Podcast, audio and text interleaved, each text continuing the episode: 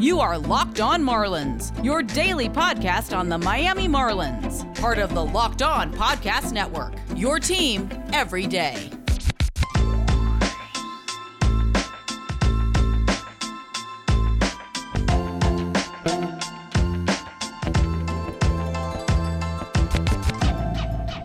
Welcome back to the Locked On Marlins podcast, your go to podcast for all things Miami Marlins. As always, I'm your host, Aram Leighton. I'm a longtime Marlins writer as well as the founder of JustBaseball.com. And in today's episode, we're going to recap the Marlins sweep of the Cubs. And anytime you sweep a big league team, and I'll say that it's generous to call the Cubs a big league team. You got to be happy, especially given the way things have gone for the Marlins as of late. It was a fun series to watch no matter who they're playing. And uh, the Lewis Brinson show continues. The Lewis Brinson show has been amazing. I also have another gripe with Baseball America, which I'm going to vent with you all because Baseball America ranked the Marlins system 12th in baseball. 12th, which to me is the most outrageous thing I've ever seen and I'm going to talk about that as well. And as you know, I do a lot of prospect coverage, whether it's for just baseball or locked on MLB prospects, and I try to remain pretty objective when it comes to the Marlins system. If anything, I feel like I'm a bit harder on the Marlins prospects because I see them so much more and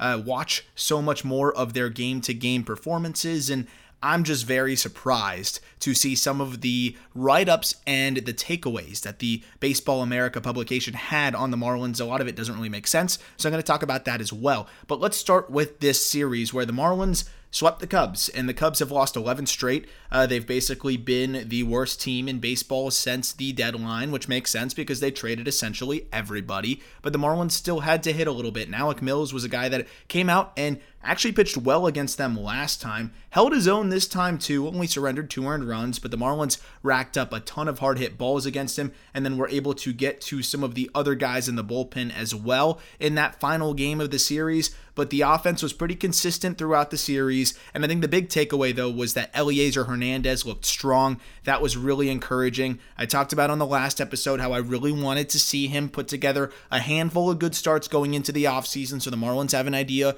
of what they're doing with him and maybe even have an ability to trade him. It gives them more flexibility the better he performs, and he looked really good again against a lineup that is not great. And he is somebody that pounds the strike zone, so he's going to take advantage of weaker lineups. But I still want to talk about that performance because I came away uh, feeling very good about Elieser's return. Of course, this injury that he's returning from this time around wasn't arm related, so more time off to rest that arm, worst case scenario. It was the hamstring running around the bases in his first game back after having the arm injury. But he goes five and a thirds, four hits, one earned run, one walk, four Ks. That one earned run came on a solo shot. So overall, a very good outing from Elieser Hernandez. He also showed the changeup a lot more than we were used to, which was also a very, very good sign from the right hander.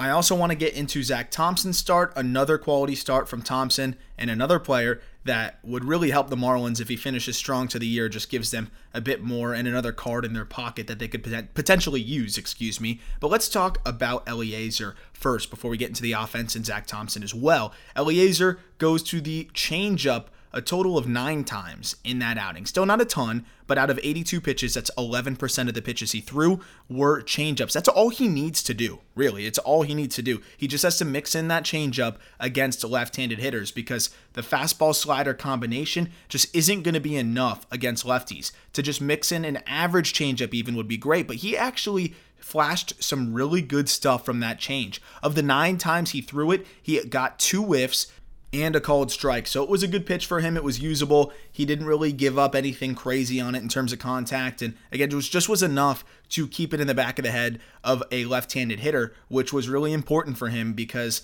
again, the fastball slider is great. The fastball he locates well. It's not the most electric pitch. It's more in the 90 mile per hour range. That's where he hovered around in this game. It was around 90.4 miles per hour, topped out at 92.7. But because of his ability to locate it and the slider being his really good out pitch, which he was able to rack up four whiffs on the slider, four whiffs on the fastball, and then the pair of whiffs on the changeup, as I mentioned earlier. If he mixes it up like that, even just that much, he could be a really solid middle of the rotation to back end of the rotation starter. I think he's got the upside of a three. Uh, if he can get that slider and changeup working enough, the slider again is a really good pitch The changeup flashed some really impressive, flashed plus at some points when he threw it and when he located it in the right spot. And when he's able to locate that fastball at the knees and then a fading changeup that drops off the table, he could be a very, very serviceable starter. And we've already seen that. We've already seen that he can be that guy. He dominated through the minor leagues in his rehab assignments because of his really strong command. That's always going to be something that works for him. So to have a third average pitch even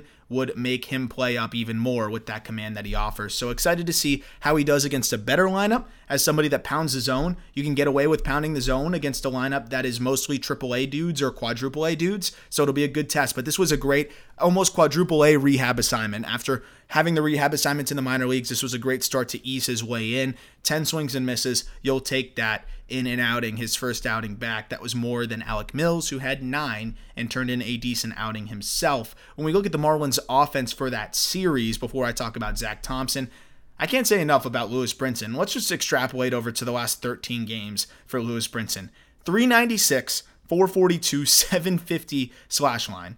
That's an 1192 OPS, four home runs, 17 driven in, four walks, 10 strikeouts. I mean, this is a different guy. I just can't believe what we're seeing here. And uh, I know it hasn't been quite long enough yet, but this is the best stretch by a good margin in Lewis Brinson's career. So hold on to your hats. Let's just see how this goes for the next month and a half. Bryan De La Cruz. I have been very happy with De La Cruz. The one thing I will say, though, is he's not going to walk. He's not going to walk, and he does chase sliders a lot. I think that we're going to see Major League Baseball start to come around to that. They're going to start to see that De La Cruz uh, mashes fastballs and does have the propensity to chase right on right sliders. And let's see how he adjusts to that because I know that the game, the pitchers are going to get that report and they're going to start throwing him more and more sliders. But for now, he has been fantastic 340, 367, 511 slash line in his 13 games as a Marlin. Only two walks against 17 strikeouts, but 16 hits and 47 at bats that'll play. He's left the yard twice as well. We've seen phenomenal defense in the corners. He's capable of playing center field as well, but he runs down everything in the corners. He's had a couple rookie mistakes trying to slide and catch a ball that maybe you pull up on and catch on a hop, but it's fine. It's fine. Overall, I've been really impressed with the defense out there. I've been impressed with the bat and the athleticism. He could be a decent outfield piece for the Marlins. And at the very worst, we know he's a big leaguer. At the very worst, you've got a legitimate top of the line fourth outfielder in the worst case scenario, always with a little bit more of upside still at 24 years old.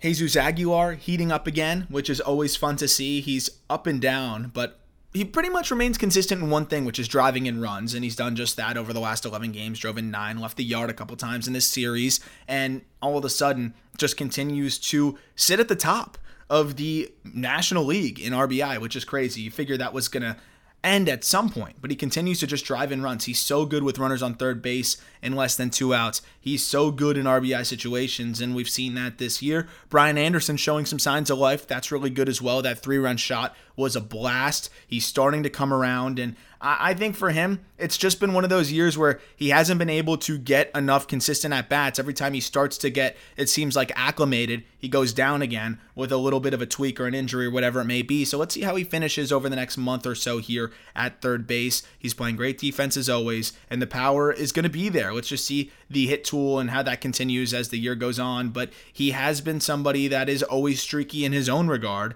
And I think he's going to finish the year strong here. And it's going to be interesting if he does finish the year strong over the next month here and how the Marlins decide to proceed. There's not really a better option at third base in the free agent market. There's not that many options in terms of the trade market unless you want to go crazy for Jose Ramirez, which the Marlins are capable of doing if they wanted to. But it seems like they may look to upgrade in other positions, even though they've been kind of non committal to Brian Anderson. And with the struggles right now, it doesn't seem like a good time to trade him. He's much more capable than what we've seen from him in a banged up season. But we have to start talking about the injury concerns as well. He is not just uh, the injury risks are not really just exclusive to this year. This has been something that we've seen in the past. Some of it's been bad luck, some of it has been just a propensity of getting injured. So it is worth discussing that side of things as well, with him just not really being available all the time. But getting to Zach Thompson, because Zach Thompson put in another good start for the Marlins. And You look at his numbers now over the entire season, the ERA back under 3, a 2.91 ERA in 11 starts. He's punched out 48 and 52 and two thirds innings, a 3.6 FIP, so it's not too far off from the ERA. You figured the FIP would be higher than the ERA just because you never expect Zach Thompson to be somebody that pitches to a 2.91 ERA uh, in 11 starts, especially given what he was doing in AAA before. So the fact that the FIP is still under four and pretty strong, the WHIP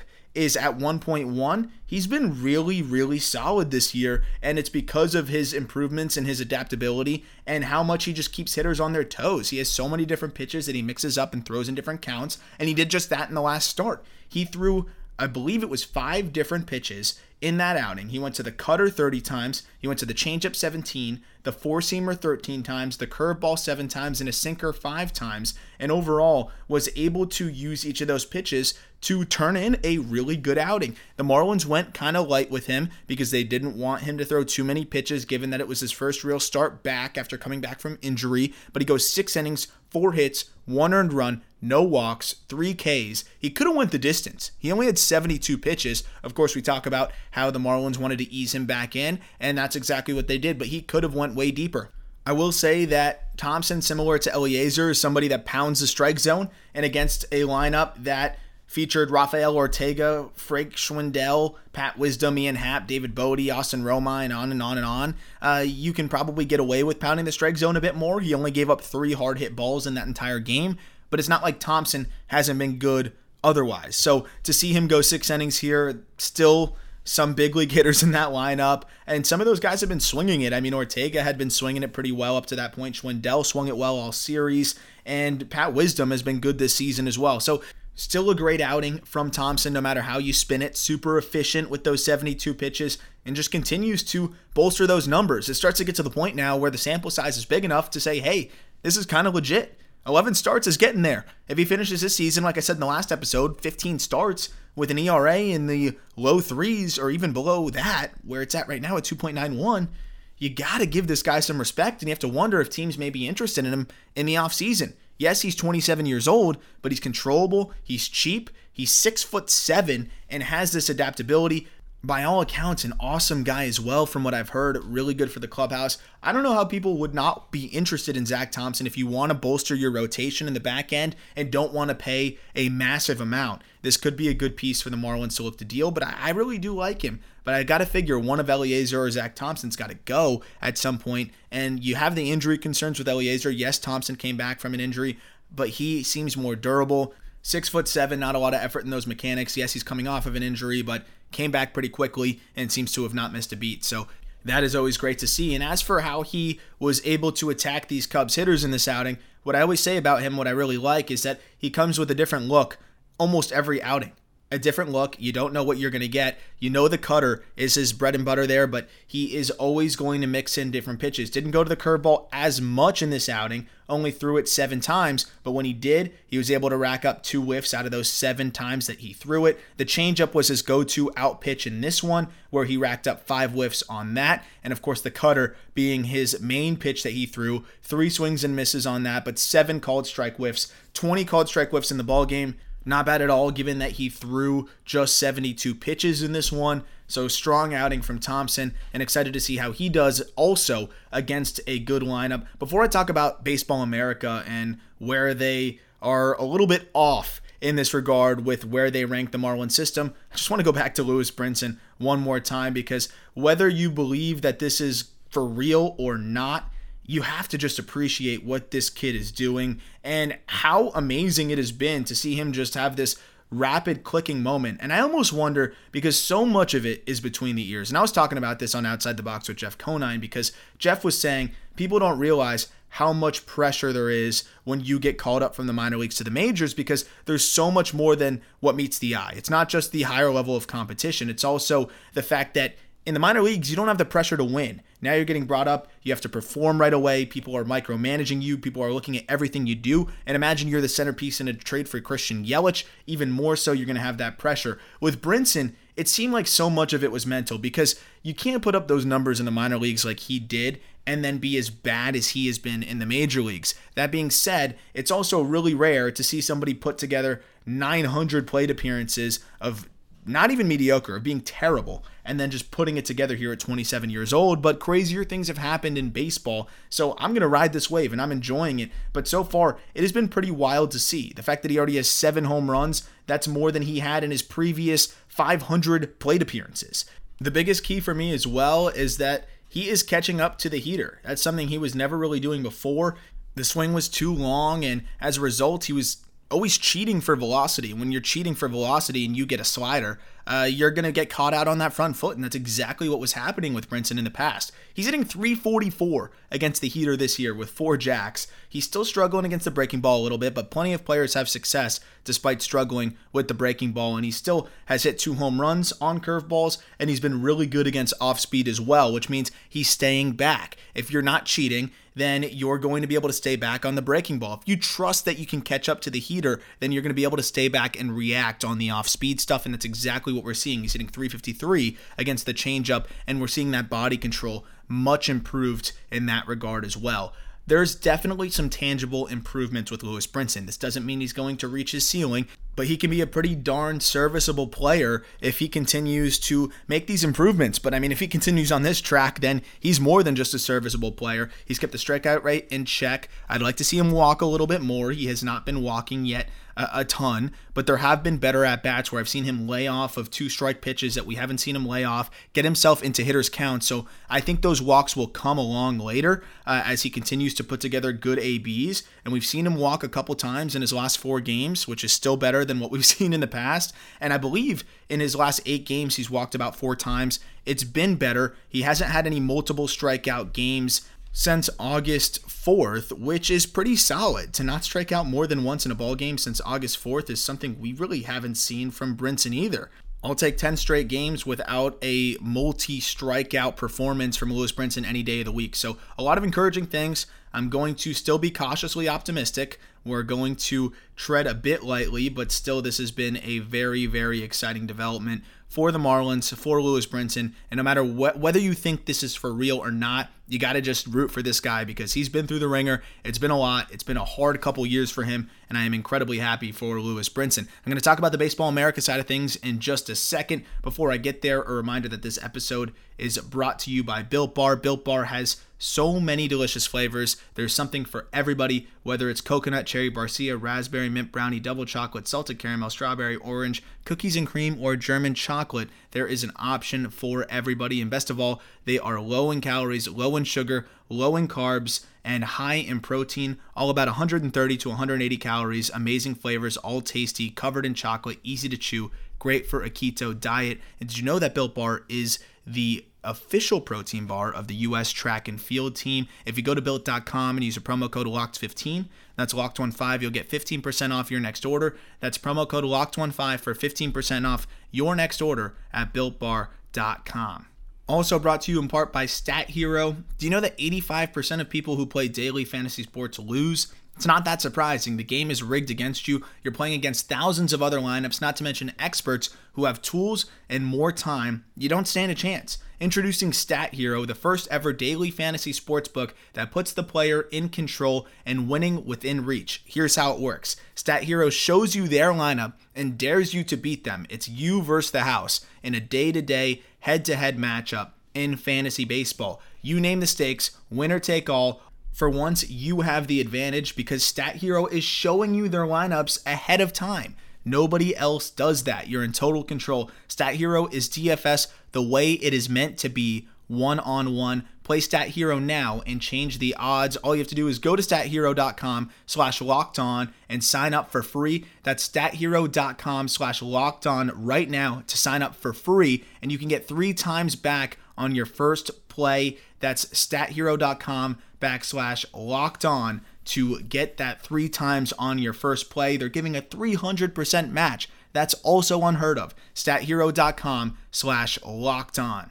Lastly, brought to you by betonline.ag. BetOnline is the fastest and easiest way to bet on all your sports action. Baseball season's in full swing, and you can track all the action at BetOnline. Get all the latest news, odds, and info for all your sporting needs, including MLB, NBA, NHL, and your UFC and MMA action. Before next pitch, head over to BetOnline on your laptop or mobile device to check out all the great sporting news, sign up for bonuses and contest information. Don't sit on the sidelines anymore. This is your chance to get in on the action as teams prep for their playoff runs. If you use the promo code locked on, that's one word locked on, you'll get a 50% welcome bonus on your initial deposit. That's 50% free money by just using the promo code locked on. Bet online, your online sportsbook experts. So let's talk Baseball America. And let me preface with this because I am a subscriber to Baseball America, obviously, and I really do enjoy a lot of their write ups. I think they do a great job in general. But I've been surprised with the way they have covered specifically the Marlins system this year. And I have to wonder, I have to wonder how much they've actually seen some of these Marlins players uh, based on what I'm reading and based on what I'm seeing from Baseball America, especially because I've seen a lot of these guys. I've also seen some of the other players they're writing up, and it just seems to be a little bit of I just don't know. There's a lack of consistency here from what Baseball America is prioritizing in terms of the Marlins prospects and then some of the others. And when you look at where they rank the Marlins system, which was 12th, 12th. And I understand the Marlins system may have slipped a little bit because of JJ Bleday's struggles, because of some of the issues that they had with Sixto Sanchez being injured and whatever it may be. But you still look at this system, and even under Baseball America's top 100 list, they have six guys in that top 100. That's Sixto Sanchez, Max Meyer, Jesus Sanchez, Jake Eder, Edward Cabrera, and Kahlil Watson. Six guys in the top 100. If you look at some of the teams ahead of them, some of the teams that Baseball America put ahead of the Marlins, and I know there's more to the system than just the top 100, but the Marlins have a lot of depth. I know that they lack some bats, and that's the interesting thing is that they do need to add some bats, but they did that in the draft. They went and got a Kahlil Watson, who's a top 100 guy in Baseball America's eyes at 81. They went and got Cody Morissette and some other pieces, some interesting upside offensive players. Joe Mack is a highly regarded prospect as well. Not top 100, but good prospect depth in terms of just hitting from where they were before. You also have guys like Peyton Burdick swinging it well uh, Griffin Conine, given where he was expected to be coming into this year. I know the strikeouts are still up, but has been a very positive offensive piece for the Marlins as well. So it's just interesting for me to see what they said. And the write up is what really just surprises me. It says the skinny, and this is the skinny on the Marlins system. Sixto Sanchez has been sidetracked by injury, and right handed pitchers Max Meyer and Edward Cabrera have underwhelmed. Have underwhelmed. But the Marlins have a track record of pitching development that bodes well for them to reach their potential. That is true. Now the Marlins need some impact bats. That is also true. But what I'm really hung up on here, and I don't like to, uh, I guess, just harp on specific words that are used, but it's really hard to overlook the word underwhelmed following Max Meyer and Eddie Cabrera. Eddie Cabrera was dealing with some injury issues, so I will acknowledge that. But since he's come back has been fantastic. And I know that both of these guys have walked maybe more batters than we'd like to see. Edward has been great up until AAA, where he's striking out a ton of batters, but also walking a lot. Meyer has had flashes here where we've seen him walk a lot of batters, but if you look at about three or four starts, that is where a majority of Meyer's walks have come from. He's had a bunch of other starts where he hasn't walked a lot of guys. It seems to just be these kind of blow up starts but it's not even a blow up because he still manages to turn in a decent outing even when he walks a ton of guys. So I would almost think that's encouraging. His mechanics are clean. He doesn't have too many issues with his ability to throw strikes in the past. It just seems to be a little bit of a hiccup here and there. But we're talking about a guy that was drafted in 2020 in Max Meyer that started the year in double A, started the year in double A, started his professional career in double A, and is pitching to a sub 2 ERA. And we're disappointed We're underwhelmed by that. I know that the walks are a bit high, but a lot of that came from earlier in the year and like I said from isolated starts. You look at his last 31 or 21 innings, excuse me, he has only walked 6 while punching out 31. And I always wonder now, just how much are these guys watching because if you watch Max Meyer, I don't think you would legitimately have major concerns about his command. It was never really a major concern for me, even when it was going bad, even when we saw that seven walk outing. I did not come away really alarmed by any means about it. I mean, obviously, it was something I'm like, okay, let's keep an eye on this. Let's see how he develops and how he continues. And he's only fixed that. The mechanics have never been a problem. It never really has been. It was just more release point, getting used to throwing that change up more, uh, mixing things up a bit more, and that's just comes with the territory of a guy that went from a collegiate strike zone to double A. You're you're jumping from a massive zone to a smaller one, and it's not really that same process of going through low A, high A, and whatever. He went straight to double A. So I don't really know how that's underwhelming. When I look at Edward Cabrera, I can understand the walks from the perspective of the triple A numbers. He has walked 17 and 25 and a thirds innings, but this is a guy that's coming back from an injury, and also he only walked six and 26 innings in Double A. Triple A is where the zone gets really tight too. So we're going to micromanage and say that he's been disappointing over 25 innings, but guess what? He's punched out 42 in those 25 innings. And if we want to compile those two or stints, excuse me, together, 26 innings in Double A, 25 innings in Triple A, he's still put up a 1.1 WHIP. It's still really solid.